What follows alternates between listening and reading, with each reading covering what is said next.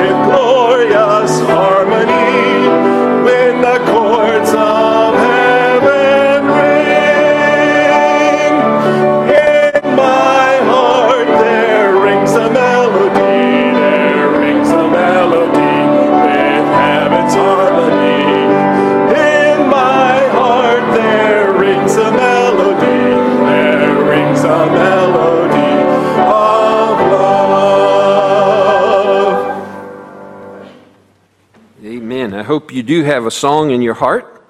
The Bible talks about God giving us a new song, and uh, when we know the Lord is our Savior, it's good to have that melody in our heart. Most of you, we want it to come out. We want to hear. There's a few of you, we'd rather you keep it in your heart, you know. But I'm just kidding.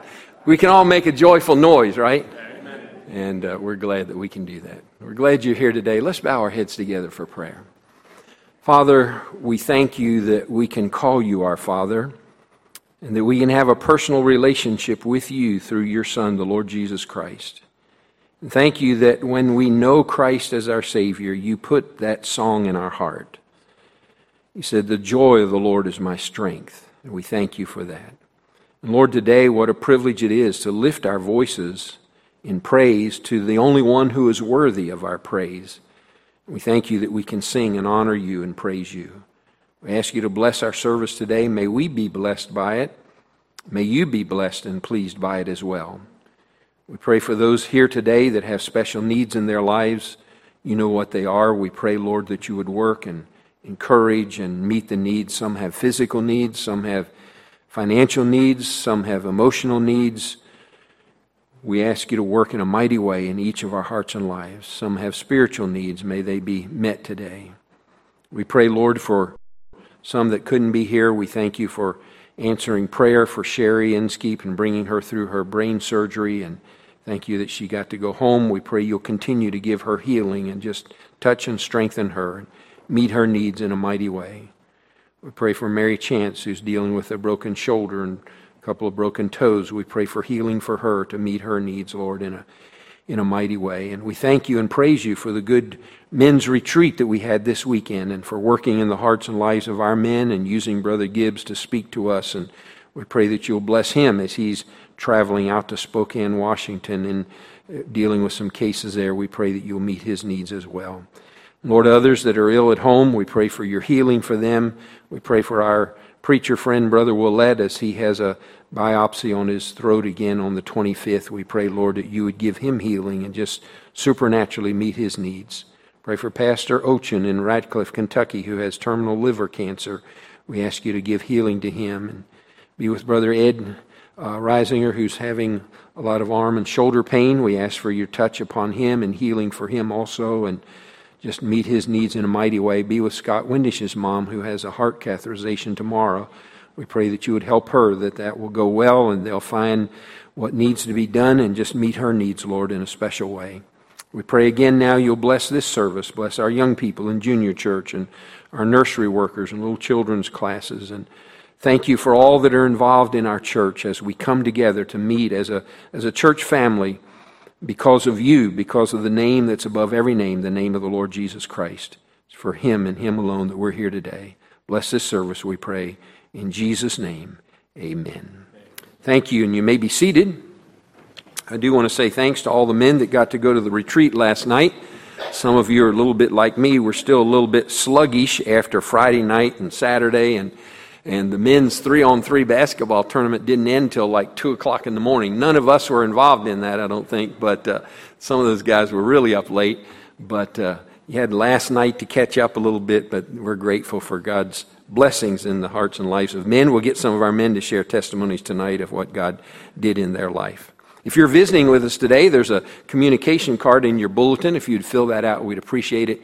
You can either leave it on the pew there or put it in the offering plate uh, later this morning and uh, give us a record of your visit. Thank you so much for being here. Also, if you would like, you can take that to the Welcome Center in the lobby. We have a new Bible we'd like to give to you as a gift from us to you, and you can pick that up as you leave as well this morning. Listen to the choir that are going to sing for us the song, I Run to Christ.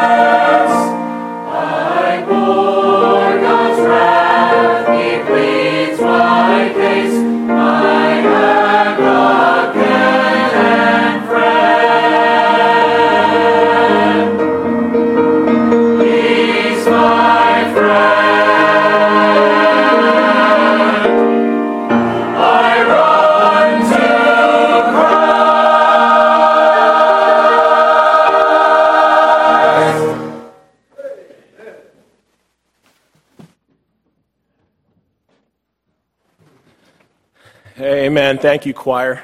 a beautiful song reminding us that we can run to Christ when we need anything. He's always there for us. We're going to stand up and sing our welcome song this month. I just keep trusting my Lord. We'll sing this as the choir comes on down.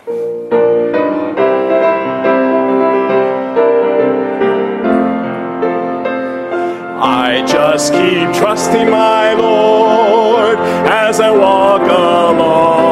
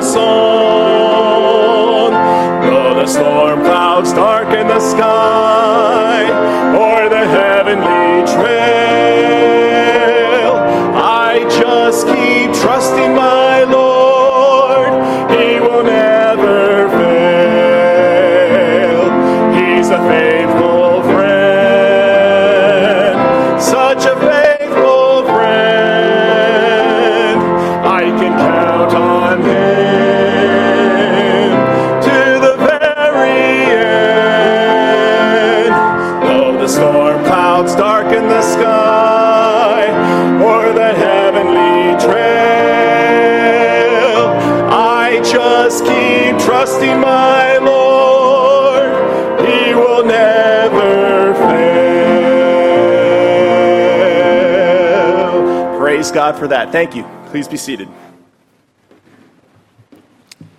Thank you, Brother Mike. We are working on some verses in Matthew chapter 5, verses 21 through 24. And uh, hope you're working on these and meditating on them, memorizing. There's a, uh, just a word of explanation I want to make in here. He says in verse 21 They ye have heard that it was said by them of old time, Thou shalt not kill, and whosoever shall kill shall be in danger of judgment. Sometimes in our Bible, in our English Bible, there are words whose meanings have changed through the years. For instance, when the Lord talked about Job, he said Job was a man who, who feared God and eschewed evil. What does eschewed mean? You know, you stop and think about eschewed. Does that mean you chewed before or you chewed after? Or what is es- eschewed? It mean, it's an old English word, but it means to hate. We know, we know what it means. Well, the word kill in this passage of Scripture literally means to murder. Um, when God said in the Ten Commandments, Thou shalt not kill, He's not telling us you don't kill an animal for food or you don't. There's some reasons when you go to war that you kill and things like that. But this word here is murder, and we understand that when you understand God didn't make any mistakes in His Bible, and yet there are some words through the years that the meanings have changed.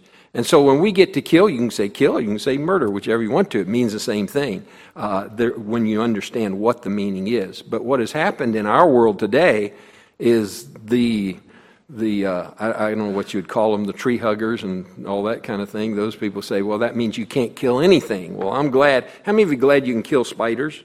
I'm glad you can kill insects? Well, there are times when that's necessary. So uh, just want to make that as a word of explanation as we go along. So you can say either one when you get down to that. All right? Let's say those verses together. Ready? Matthew 5 21 through 24. Ye have heard that it was said unto them of old time, Thou shalt not kill, and whosoever shall kill shall be in danger of the judgment. But I say unto you, that whosoever is angry with his brother without a cause shall be in danger of the judgment. And whosoever shall say to his brother, Raca, shall be in danger of the council. But whosoever shall say, Thou fool, shall be in danger of hell fire. Therefore, if thou bring thy gift to the altar, and there rememberest that thy brother hath aught against thee, leave there thy gift before the altar, and go thy way. First be reconciled to thy brother, and then come and offer thy gift. Matthew 5 21 through 24. Good verses. I hope you'll work on those a couple of more weeks and meditate. Take a little bit of time in the morning to memorize, and in the evening as you go to bed to meditate on it. Quote the verses back to the Lord and meditate on them. We're going to ask Mike and Angel Winkler to come and sing for us at this time.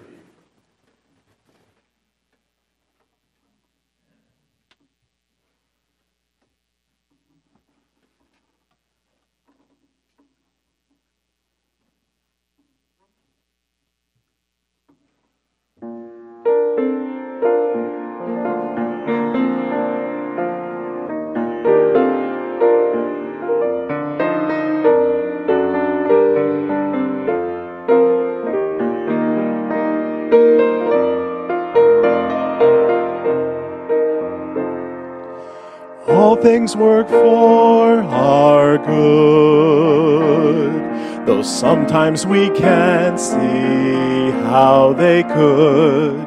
Struggles that break our hearts into sometimes blind us to the truth. Our Father knows what's best for us. His ways are not our own. So when your pathway grows dim and you just can't see Him, remember you're never alone. God is too wise to be mistaken. God is too good to be unkind.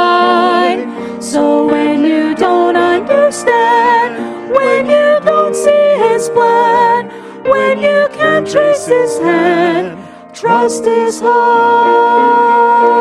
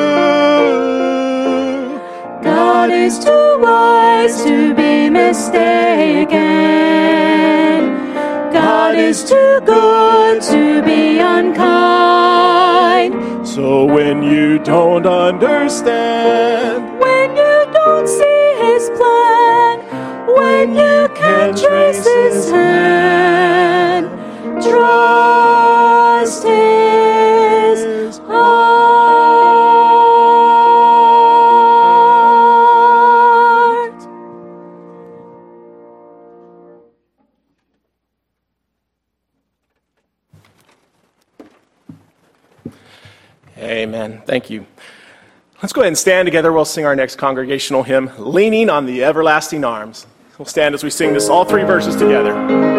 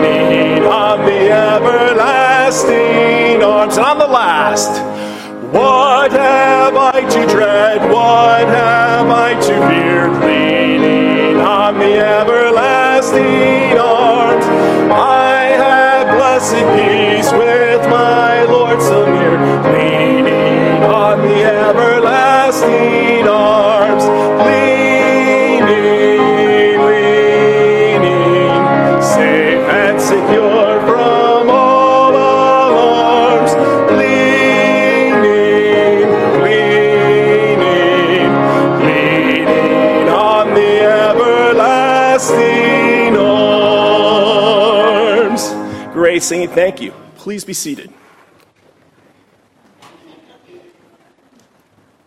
For our scripture reading this morning, if you could take your Bibles and turn with me to Psalm 48. The 48th Psalm, we're going to look at verse 14.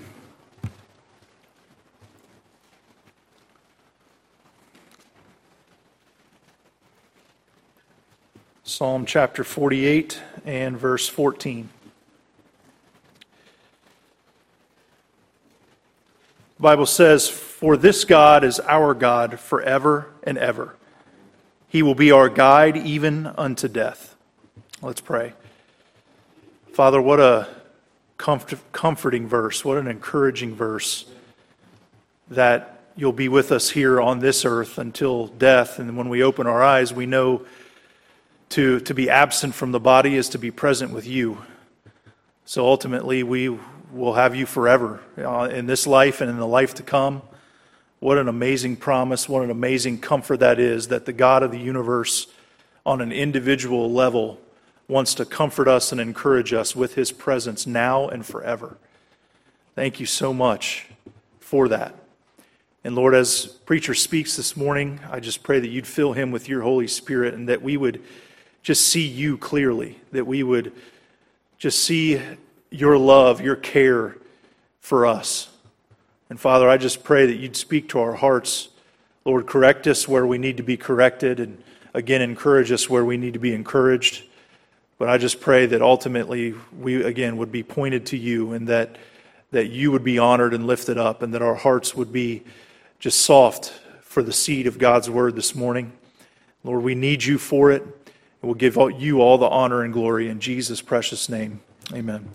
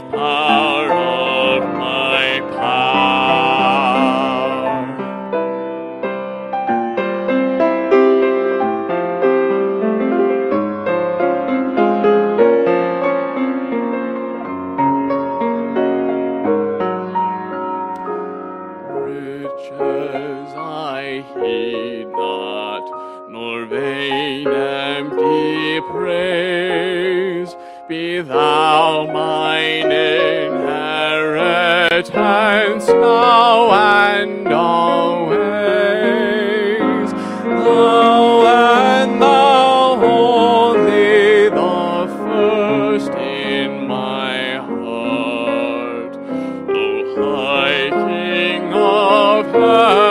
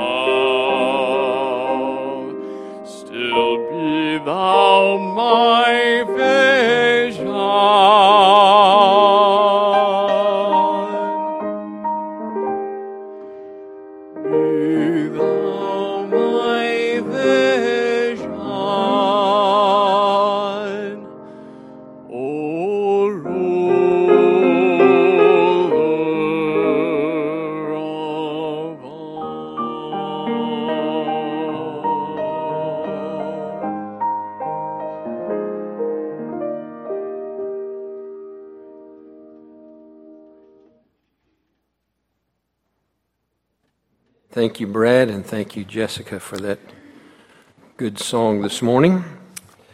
Psalm chapter 48. We some of this psalm is more familiar to us than the rest of it. I want to speak to you this morning on the subject This God is our God. In the first part of that chapter, verse number 1 says, Great is the Lord and greatly to be praised in the city of our God, in the mountain of his holiness. Beautiful for situation, for the joy of the whole earth, is Mount Zion on the sides of the north, the city of the great king. How many of you know that little chorus that goes along? Let's sing it, all right? You want to sing it with me? Great is the Lord and greatly to be praised in the city of our God, in the mountain of his holiness. Beautiful for situation, the joy of the whole earth. Is Mount Zion in the sides of the north, the city of the great King. A lot of the Psalms were put to music, and they were the hymn book of the Old Testament of the Jewish people. And uh, so he starts out this chapter talking about the Lord. Great is the Lord. And in verse 3, he goes on and says, God is known in her palaces for a refuge. Talking about the, the city of God, which is Jerusalem. He says, verse 4 For lo, the kings were assembled, they passed by together. They saw it, and so marveled. They were troubled and hasted away. Fear took hold upon them there, and pain as a woman in travail. Thou breakest the ships of Tarshish with an east wind. As we have heard, so have we seen in the city of the Lord of hosts, in the city of our God. God will establish it forever. Selah. We have thought of thy loving kindness, O Lord, in the midst of, the, of thy temple. According to thy name, O God, so is the praise unto the ends of the earth. Thy right hand is full of righteousness. Let Mount Zion rejoice. Let the daughters of Judah be glad because of thy judgments. Walk about Zion and go round about her. Tell the towers thereof. Mark ye well her bulwarks. Consider her palaces, that they that ye may tell it to the generations following. For this God is our God, forever and ever. He will be our guide, uneven unto death. A kindergarten teacher one time told everyone in her class to draw a picture of what was most important to them. Everyone else finished their drawing and handed it in, except for little Johnny, who was sitting near the back of the class and he was still drawing, his tongue was hanging out, he was oblivious to everything else that was going on around him. And the teacher graciously walked back to little Johnny and put her arm on his shoulder and said, Johnny, what are you drawing? He looked at his picture, he didn't even look up at the teacher, he just kept feverishly drawing. And he said, I'm drawing God. The teacher said, But Johnny, no one knows what God looks like.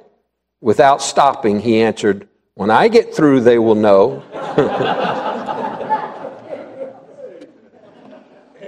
what is the highest goal that we have set for ourselves in our life? It ought to be to know God. Amen? What is the best thing that we can acquire in our life? And the answer to that is an intimate knowledge of our God. Acting religious without truly knowing God is a dangerous thing. In fact, it is false security that we have in our life. Do you remember the Apostle Paul? Some of you aren't that old, but you remember reading about him. But you remember the Apostle Paul in Acts chapter 17. He came to the people, the religious people of the city of Athens, and he said to them in Acts 17 22, he said, Ye men of Athens, I perceive that in all things ye are too superstitious. For as I passed by and beheld your devotion, I found an altar with this inscription To the unknown God, whom therefore ye ignorantly worship, him declare I unto you. Sort of reminds us of our world today, doesn't it? There's a lot of people, I'm afraid, that ignorantly worship God. And it's our job as true, true believers to declare Him unto them. Amen?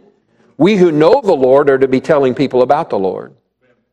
Most people claim some knowledge of God. However, if they really truly know, knew God, they would show it in their lives. Religion without God, I'm afraid, is characteristic of many of our churches today. A rather rough and tough looking Sunday school teacher was attempting one Sunday to impress his class of young boys about the importance of living the Christian life. And he said to the class, he said, Why do people call me a Christian? And after an awkward moment of silence, one of the boys said, Maybe it's because they don't know you. He was implying if they really knew him, they might not call him a Christian. Can I ask you, why do people call you a Christian? Do they really know you? Why do some Christians live such ugly lives? I'm afraid it's because they don't really know God. Amen. Psalm chapter 48 and the last verse of the chapter says, For this God is our God forever and ever. He will be our guide even unto death. That one verse teaches us much about God. This morning, as we take a few moments of just thoughtful analysis of that verse, I hope that we will get to know God a little bit better. This 14th verse is the conclusion to this psalm, and it gives us some interesting thoughts about God that are picked up throughout the chapter.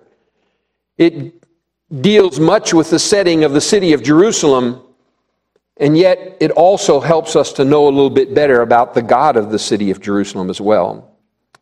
The opening words we read and sang in verse number one says, Great is the Lord. Great is the Lord. Those words put the rest of that psalm in its proper perspective. Great is the Lord.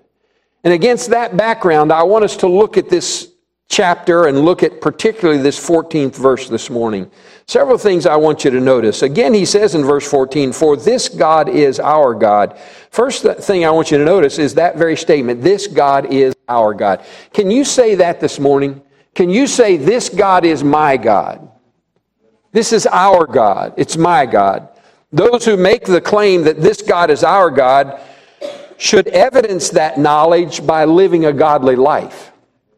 There ought to be godliness in the way we live and the way we act. What does the word godly mean?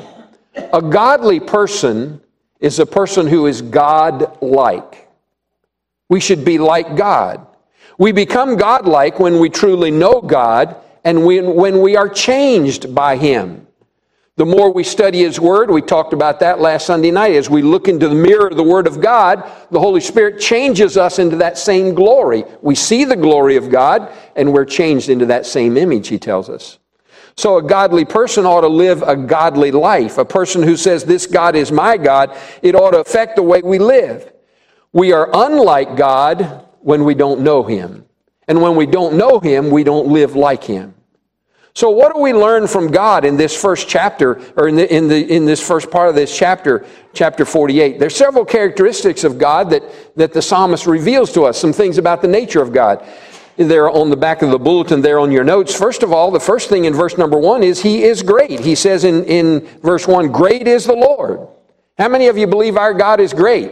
Amen? Amen. We have a great God. And then he also says in verse 1 Great is the Lord, and greatly to be what? Praise. So he's great, he's also praiseworthy. He alone is worthy of our praise. We ought to be praising the Lord. That's one of the reasons we sing. We sing as a congregation, we have special music, we have the joy of the Lord in our hearts, and we have a song that God gives to us. He's praiseworthy. But verse 1 also tells us something else. It says, Great is the Lord, and greatly to be praised in the city of our God, in the mountain of his, what's the last word? Holiness. He is holy. So in one verse, we find we have a great God, we have a praiseworthy God, He is holy. Verse number three tells us He is knowable. He says, God is known in her places as a refuge. You know, a lot of people have the idea that God's some great big being way out somewhere. I'm glad our God is knowable. Amen. We can get to know Him as we read His Word and study His Word. We get to have a personal relationship with God. And then in verse 7, he tells us that he is powerful. He says, Thou breakest the ships of Tarshish with an east wind. He's a powerful God. And then down in verse number 9, he talks about his loving kindness. He says, For we have thought, we have thought of thy loving kindness, O God, in the midst of the temple. He is loving and he is kind. I'm glad we have a loving God and a kind God. Yes, sometimes God has to deal with sin, and sometimes God, who is a God of love, is also a God of judgment, but He is a loving, kind God. And I'm thankful for that. Many of the religions of our world have a God, excuse me, who hates them, and they're constantly trying to do things to appease their God. We have a God that doesn't ask us to die for Him, though we may have to do that. But we have a God who died for us. He loved us so much that he gave his life for us on the cross at Calvary.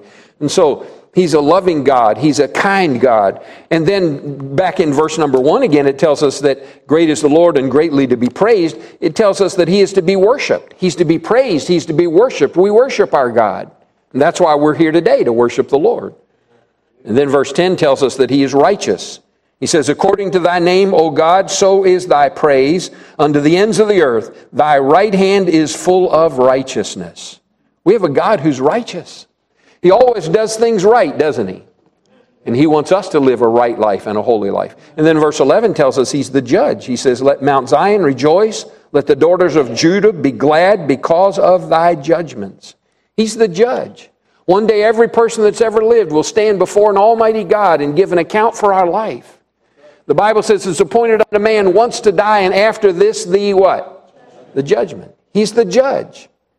And there won't be any excuses that day. There won't be any passes to miss that judgment. We'll all stand there. Won't be anybody else who can stand in our place. We will stand for ourselves and give an account for our life. He's the judge. And then verse 13 or verse 14 tells us that he is eternal. For this our God is our God forever and ever. He will be our guide even unto death. He's our God forever and ever. He's eternal. Our God, eternal past, He has no beginning. Eternal future has no ending. He is forever and forever. He is our God. What a great God. Amen? No wonder the songwriter opens the psalm by saying, Great is the Lord. We have a great God. Who would not want to know him better? Amen? We ought to want to know all we can about him. The greatest saints of ages of the past have been men and women who desire to know God. And that desire propelled them and compelled them to draw nearer to God. Moses prayed in Exodus 33 and verse 13, he said, That I may know thee. And in verse 18, he said, Show me thy glory. Moses wanted to know God. David's life was one of a long pant of spiritual desire. He said in Psalm 42, 1 and 2, As the hart or the deer panteth after the water brook, so panteth my soul after thee, O God. My soul thirsteth for God, for the living God. I wonder if we long to know God like that, like David did. Daniel said in Daniel 11:32 he said the people that do know their God shall be strong and do exploits. The people that do know their God. Do we know our God? The apostle Paul hungered and thirsted for a better knowledge of God.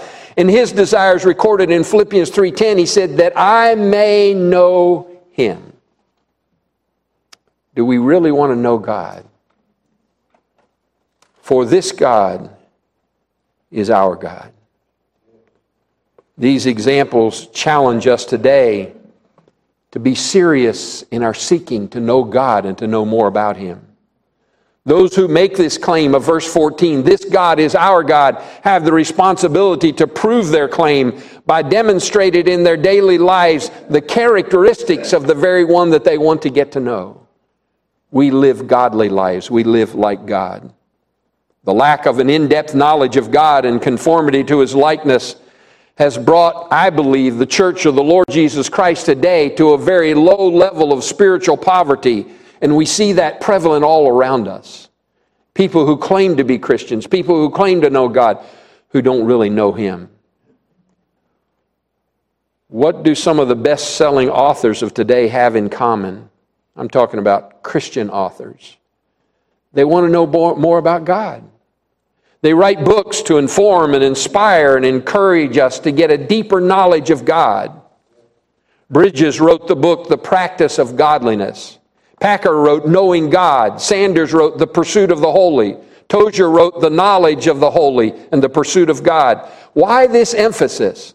Because a knowledge of God is the greatest knowledge that anybody can ever get. To get to know God.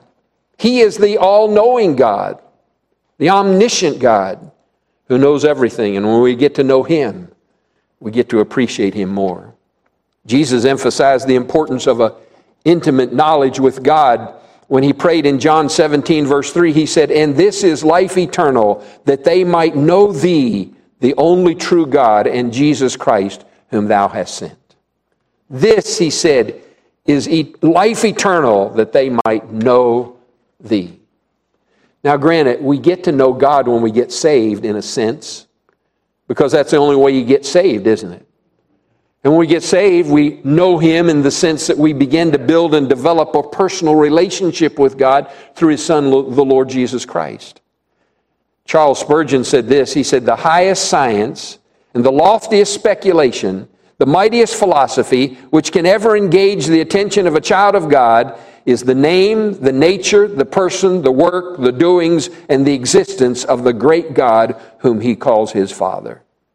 The songwriter wrote, What a mighty God we serve! What a mighty God we serve! Angels bow before him, heaven and earth adore him. What a mighty God we serve. As we meditate on this 14th verse, first of all, we see that this God is our God. Secondly, I want you to notice that this God is our guard. This God is our guard. If you'll go back with me to verse number 3 of chapter 48, he says in verse number 3 God is known in her palaces for a refuge. For a refuge. This God is our guard. This psalm, as I said earlier, is a psalm about the city of God, about Zion, about Jerusalem. And it is referred to in verse 1 as the city of our God. In verse 2, it's called the city of the great king. In verse 8, it's called the city of the Lord of hosts. Again, in verse 8, the city of our God. You see, Jerusalem is seen in this chapter as being very near and dear to the heart of God. It was a place of refuge, it was a place of fortress, of safety. It was a place where they could run into a walled city. It was a place of towers and bulwarks. It's all of this that is written to us to let us get a picture of a place of security and refuge and safety. When hostile armies would attack, they would run into the city inside the wall. They took refuge there. I've had the privilege of visiting Jerusalem and seeing the walls there, and some of you have seen them on television, and some of the walls are gone, but some of them, parts of them, are still there. Huge walls. However, the, the psalmist here recognizes something about that, and that is that the ultimate refuge is not inside the walls of the city. The ultimate refuge is in God. It's in God Himself. He's the one that provides the safety. He provides it for us. He's the one that guarded and protected the city of Jerusalem in Bible days. It's not the walls, it was the God that protected the people of Israel. And so he says in verse number three God is known in her palaces for a refuge. God was recognized in the palaces as a place of ultimate refuge or ultimate safety. What God was perceived as being in relation to the city of Jerusalem, He is to all of His children today. He's a place of safety for you and for me to guard us and protect us. This God is our guard. America must never forget that our protection and our safety and our security is not found in our military strength. It's not found in our weapons of war. Our safety is still in our God whom we love and worship and serve. And if we forget that as a nation, we're in trouble. The children of Israel were at times when they were just small in number and they defeated great armies. There are other times when they were, were greater in numbers and smaller numbers came in and captured them because they forgot who was their safety. They said, Our security is not in horses, it's not in, in spears and swords, it's in our God. And we must trust our God to protect us as a nation and as individuals. How many of you have had some time in your life when something happened? And I hear people say this a lot of times. They say, You know, I believe in, in, in a guardian angel. How many of you ever had something happen in your life that protected you that you thought, I don't know how that happened. It must have been an angel or something. You ever have something like that happen? I heard about a fellow one time. He was standing, he, they were visiting this big area of, of crocodiles, and, and uh, he was looking out and saw, and somebody, the guy that was there, said that they would give a million dollars to whoever would swim across the, the, to the other side. And that, as soon as he said it, man, splash, this guy dove right in and went swimming furiously all the way across, got to the other side, and climbed out. Somebody said, What in the world gave you the courage to swim across there? And he said, Courage, nothing. He said, When you said that, my wife shoved me into the water. I didn't have a chance to die.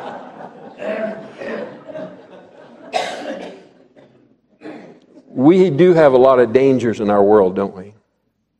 I know you as parents pray for your children for God to protect them. We ask Him to protect from the evils around us. We ask to protect from the sickness and the illnesses around us. Aren't you glad we have a God who guards us and who protects us? Our God, this God is our God. This God is our guard. He guards us, first of all, internally. He guards us internally. If you'll go back with me to the book of Philippians, chapter 4. I want you to notice what it says there in verses 4 or verse 6 and 7. Philippians chapter 4 and verse number 6. Our God is a guard who guards us eternally, internally, inside. Verse 6, he says, Be careful for nothing, but in everything by prayer and supplication, with thanksgiving, let your requests be made known unto God, and the peace of God which passeth all understanding shall keep your hearts and minds through Christ Jesus. He guards us internally, the peace of God that passeth all understanding. We've had times in our life when we've seen people go through deep waters and great trials, and you've gone through some yourself. and you found the peace of God was with you to help you through it. I've had people oftentimes say, How in the world do they get through that? It's the peace of God. When many of us have gone through the loss of parents or siblings, loved ones that have passed away, we have found the peace of God that gets us through it. My oldest sister, I've told you about it a number of times when her son was killed in a car accident. At the funeral, there, my, my sister and my brother in law, there was a smile on their face, and people would say, How can they be so, so smiley about the whole situation? They had tears in their eyes, but it was the peace of God. God gives you the peace, and God helps you to get through it. And He gives you the strength to do so. And He tells us in that passage, He says, He says to us, be careful for nothing. That means don't worry about anything, but in everything by prayer and supplication with thanksgiving, let your requests be made known unto God. In other words, he says, he says to us, worry about nothing, pray about everything, and be thankful for anything. And then he says, the peace of God that passeth understanding will keep your hearts and minds through Christ Jesus. He gives us peace. You know why we don't have peace a lot of times? Because we're worrying we're fretting. We're not praying. And many times it's because we're not thankful. Do you understand that, as Brother Dick Walker used to always say to us, How you doing, Brother Dick? He'd say, Better than I deserve. We're better than we deserve. Amen? David said, He daily loadeth us with benefits. God has given us so much and blessed us so many ways.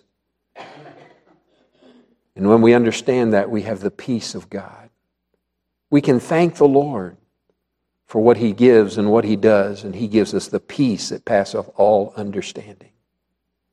Within the citadel of our heart and our soul, there's the peace of God that guards us. You say it's God's peace, not God Himself. If you read Philippians 4, verse 9, he tells us that He is the God of peace. We only have the peace of God when the God of peace is present in our life. A lot of people don't have the peace of God because they don't know God. They don't know Him as their Savior. I'll be honest with you, I do not know how unsaved people go through some of the tragedies and difficulties of life. I don't know how they get through it. We get through it because of the peace of God and the God of peace who helps us. He guards us internally. And then, secondly, He guards us externally. He guards us externally. Back over towards the end of the Bible, the next to the last book of the Bible, that little one chapter book of Jude. Ver, listen to what verse number 24 says in Jude. Jude, verse 24 says, Now unto him that is able to keep you from falling, and to present you faultless before the presence of his glory with exceeding joy. He guards us internally, gives us the peace of God. He guards us externally. He helps to for us to live the way we ought to live, he says he's able to keep us from falling. How many of you know of a Christian who has fallen and failed and messed up in their life and gotten away? From, we all know some. Probably to some extent, every one of us would qualify for that. But aren't you glad there's a God who keeps us from falling? One of my prayer requests that I pray often is, Lord, help me to finish well. Amen. I know I'm in the latter years of my life. I'm, I'll be 70. Oh, I, I need to remind you, next Saturday I'll be 73, just in case. um, I know I'm in the latter years of my life. And I want to finish well. Amen. I've known too many people that haven't finished well. Unto him that is able to keep you from falling I can say, Lord, help me to finish well, but I can also say, Lord, thank you that you're the one that's able to keep me from falling. Amen. It's not dependent on me, it's on Him. He's the one. He guards us internally, He guards us externally. He also guards us eternally. He guards us eternally. Second Timothy talks about that in verse number one or verse, chapter one, verse twelve. Second Timothy one and verse twelve. He says, For the which cause I also suffer the things, nevertheless I am not ashamed, for I know whom I have believed, and am persuaded that he is able to keep that which I have committed unto him against that day. When I got saved, I committed my the keeping of my soul to God to keep me until he gets me to heaven on that day. I'm able, I know whom I have believed that he he is able to keep that which I have committed. He's going to keep my soul till I get to heaven eternally. I can trust Him. He guards me internally, He guards me externally, He guards me eternally as I trust in Him. If you still have your place in Psalm 48, back up to chapter 46.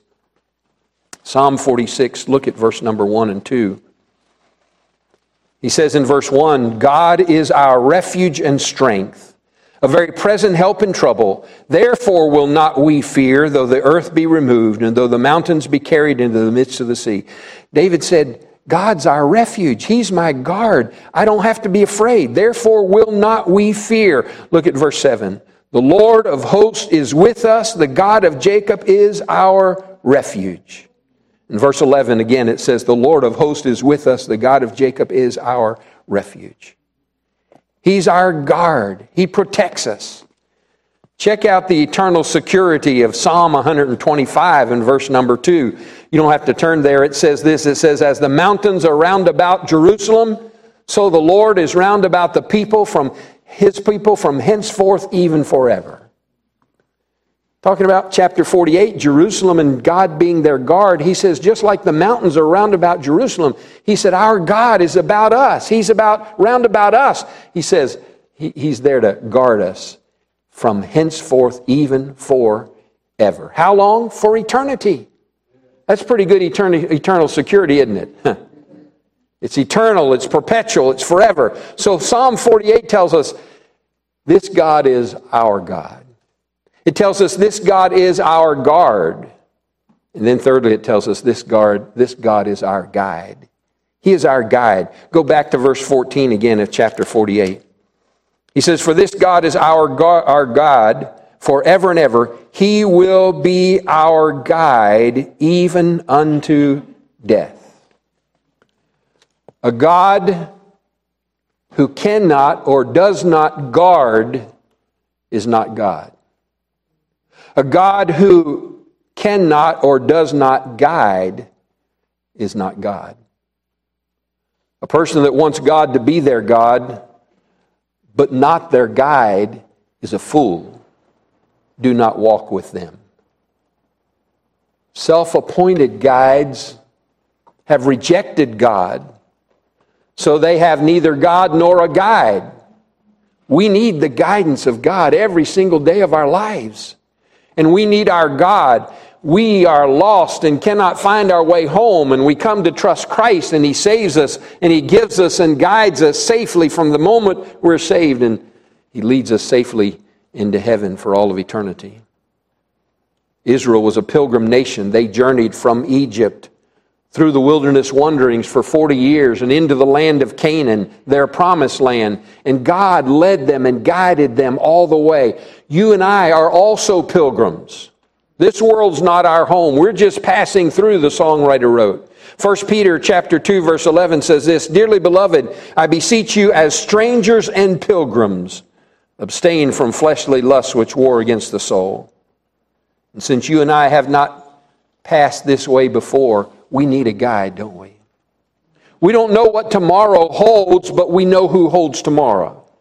We know who will guide us, who will guard us, who will protect us. And praise God, He will be our guide, verse 14 says, even unto death. How does He guide us? How does He shepherd us? First of all, He chooses the way I take. He chooses the way I take. Psalm 23 in verses 2 and 3 says, He leadeth me beside the still waters. He leadeth me in the paths of righteousness for his namesake. Songwriter wrote these words. He said, Not what I wish to be, nor where I wish to go. For who am I that I should choose my way? The Lord shall choose for me. Tis better far I know. So let him bid me go or stay. He chooses the way I take. Secondly, he cares for me on the way.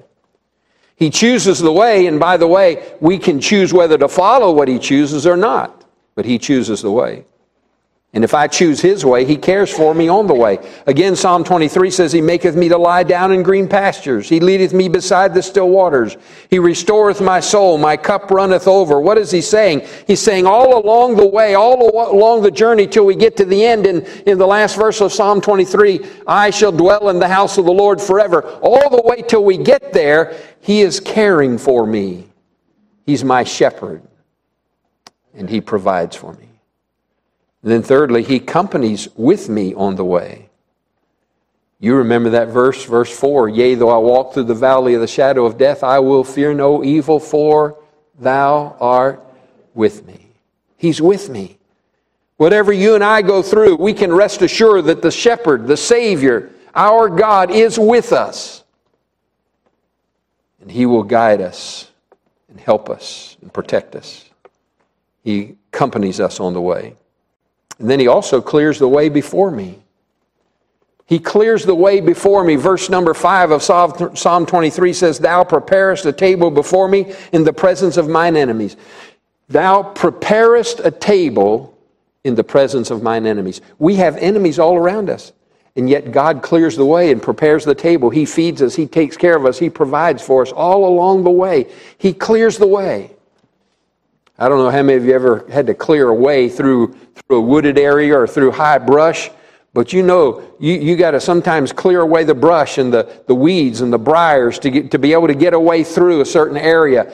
And, and in life, there's a lot of things around us that God clears out of the way so that we can make it through the trail and the path and the way that He has for us. He clears the way.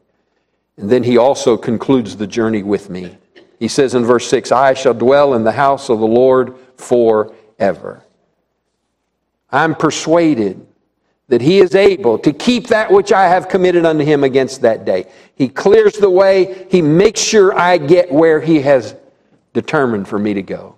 I don't have to worry about when I die, am I going to get to heaven or not? God's cleared the way. He's going to make sure. He's going to guarantee. If I've trusted Him as my Lord and Savior, He saved me. He has made me his child, and he's going to deliver me safely to heaven. As pilgrims going through this world, we need a guide who knows the way. We need a guide who shows the way. We need a guide who goes that way with us. We have that guard. We have that God. We have that guide in the person of the Lord Jesus Christ. He is our guide. On October of 1972, two ships collided on the Detroit River. The Greek ship, the Navishipper, collided with the Homer when the Navishipper failed to make a turn at the proper time. The reason was not an equipment malfunction, but it was because the Navishipper did not have a pilot on board. A pilot is required by law to be aboard all saltwater vessels navigating the Great Lakes. The ship had left Toledo, Ohio earlier without a pilot because the pilots were on strike. Both ships, they said, sustained heavy damage and blocked the Detroit River from all the other traffic. And I want to say to you this morning, as Christians, we do have a pilot on board. Amen. We do have a pilot. He is on board at all times. He never sleeps. He never slumbers. He never goes on strike. And those of us who know him know that we, he is our God. He is our guard. He is our guide to lift us up and strengthen us, encourage us. Because of the great truths of Psalm 48, verse 14, this God is our God Forever and ever, He will be our guide, even unto the end of death. The songwriter wrote the words Guide me, O thou great Jehovah, pilgrim through this barren land. I am weak, but thou art mighty. Hold me with thy powerful hand. Do you know the God of Psalm 48 14? Can you say this morning, This God is my God forever and ever? And he will be my guide even unto death. How can this God become your God? Jesus said, But as many as received him, To them gave he power to become the sons of God, even to them that believe on his name. In Matthew 10 and verse 40, he said, He that receiveth you receiveth me, and he that receiveth me receiveth him that sent me. When we confess to God that we are sinners and worthy of hell, because we've broken his commands and disobeyed his word, and we put our faith and trust in the shed blood of the Lord Jesus Christ, when we understand that Jesus paid our sin debt on the cross at Calvary, we trust him as our Lord and Savior, then we can say, This God is my God. When we open our hearts and invite him to come in, this God becomes our God. He is our God, He is our guard, and He is our guide. Let's bow our heads together for prayer. Father, thank you for a wonderful, mighty God. As we read and as we sang, Great is the Lord and greatly to be praised. Thank you that we have a great and mighty God. And thank you that you expect us to live like our God. We're not perfect, but you said, Be ye holy, for I am holy. There ought to be some godlike characteristics in our life because this God is our God. Lord, I pray this morning for those who are here may not know you as Lord and Savior. Would you help them to open their heart and life and say yes to you?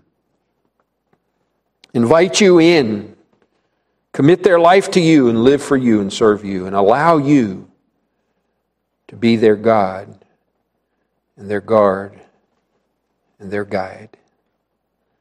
Lord, those of us who know you, would you help us to follow you? You choose our way, but then we have to choose whether or not we'll follow what you've chosen for us. So help us to follow your ways and to live for you and to serve you for the rest of our life. Help us, we pray, in Jesus' name. Amen.